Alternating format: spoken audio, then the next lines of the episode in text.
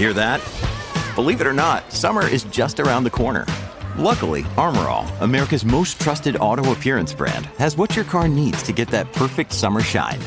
Plus, now through May 31st, we'll give you $5 for every 20 you spend on Armorall products. That means car wash pods, protectant, tire shine, you name it.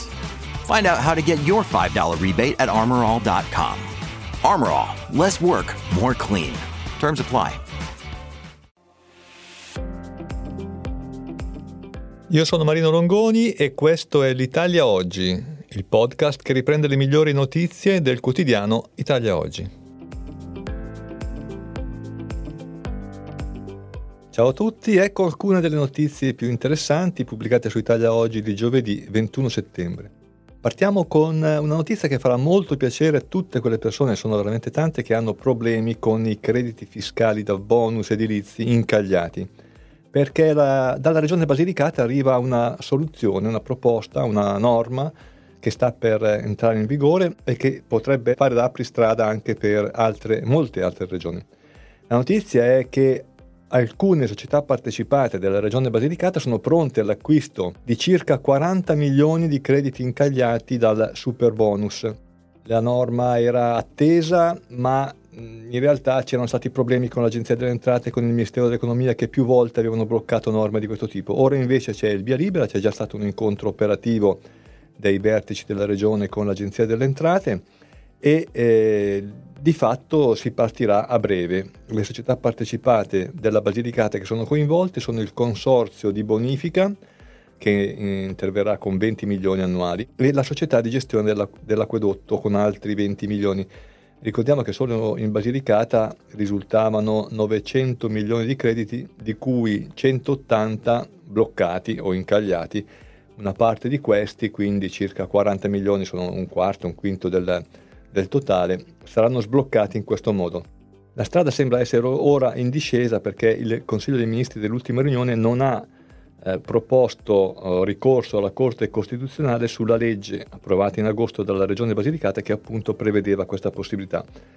È facile, è probabile che questa porta, ora che si è aperta, si aprirà anche per altre regioni che, già, che hanno già dichiarato la loro intenzione di andare in questa direzione, in particolare Sicilia, Veneto, Liguria, Lazio, Puglia, Umbria, Calabria, Abruzzo e Lombardia. In materia previdenziale invece c'è una notizia che farà piacere a, coloro che hanno stipendi e pensioni molto alte, in particolare magistrati, diplomatici, militari, professori universitari. Infatti entro fine anno eh, questi e altri dipendenti pubblici eh, potranno eh, optare per non vedersi applicato il cosiddetto massimale contributivo introdotto dalla riforma Dini.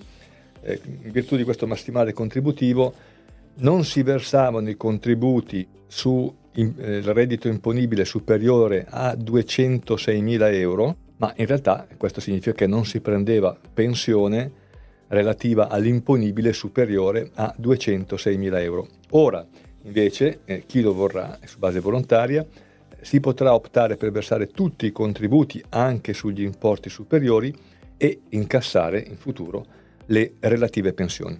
Di fatto con eh, questa norma si rende possibile questa opzione entro la fine dell'anno, ma eh, per coloro che andranno in pensione successivamente di fatto si apre una finestra che è sempre aperta e eh, che dura circa un anno per esercitare proprio questa opzione. Ritornando all'ambito fiscale, il vice ministro dell'economia Maurizio Leo e il direttore dell'Agenzia delle Entrate Ernesto Maria Ruffini in un incontro con la stampa specializzata hanno dato ieri alcune interessanti indicazioni, precisazioni sulla riforma fiscale, su come intendono applicare la riforma fiscale. Ed eccole quali sono.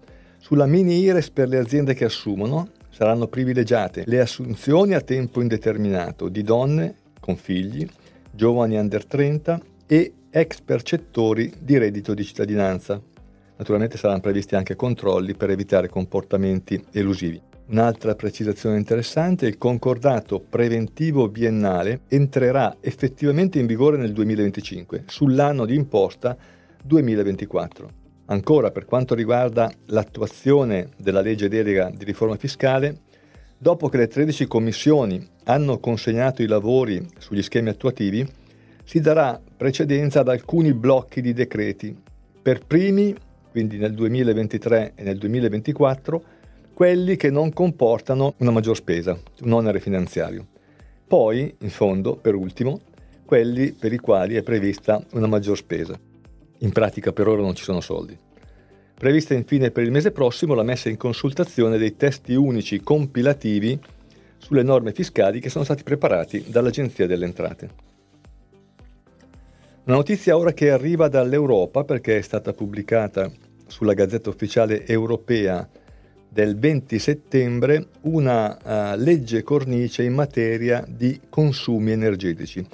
Una legge che obbligherà tutti gli Stati membri a prevedere delle norme per la riduzione di almeno l'11,7% dei consumi energetici da qui al 2030.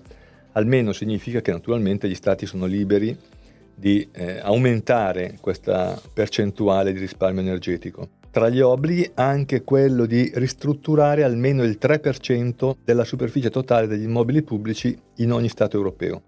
Per gli investimenti oltre i 100.000 euro o i 175.000 euro nell'edilizia è prevista eh, la necessità di dare priorità all'efficienza energetica.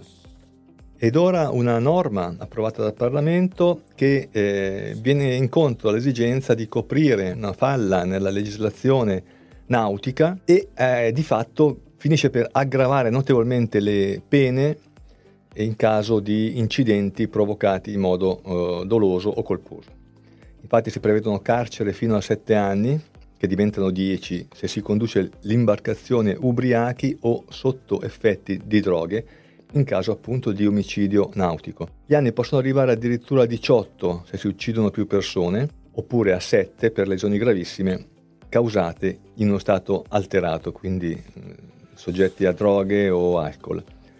E questa è una norma, una piccola norma, perché in realtà è un aggiornamento del codice nautico che eh, viene eh, ri- ricondotto alle norme sul codice della strada. Di fatto si prevede che chiunque cagioni per colpa la morte di una persona con violazione delle norme sulla disciplina della circolazione stradale o della navigazione marittima, e questa è la novità, è punito con la reclusione da 2 a 7 anni. Il resto segue. Di fatto si equipara eh, la navigazione a quello che è già previsto per il codice della strada.